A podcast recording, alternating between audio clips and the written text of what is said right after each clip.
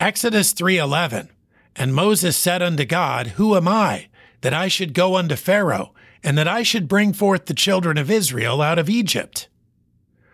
While I understand the tone of this question in that it displays a lack of trust in God, I can't help but identify with Moses' sense of amazement. Who are we to minister for Almighty God? The answer would be no one at all if it weren't for the Lord's propensity for turning nothing into something for his own glory. It seems these sentiments have both a hint of humility and reluctance. Humility in that all Christians feel inadequate to represent Christ, reluctance in that Moses seems less than prepared to obey. As these instructions get more specific in the following verses, we see a transition into almost argument with God.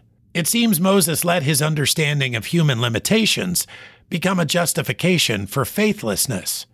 This is a common tendency, and one it would be wise for us to make ourselves aware of as we are continually called to greater service for our Savior. We are not naturally inclined to do everything God may ask of us. Still, we should remind ourselves of His faithfulness and power to equip us for every good work. Exodus 3:11 and Moses said unto God, Who am I, that I should go unto Pharaoh, and that I should bring forth the children of Israel out of Egypt?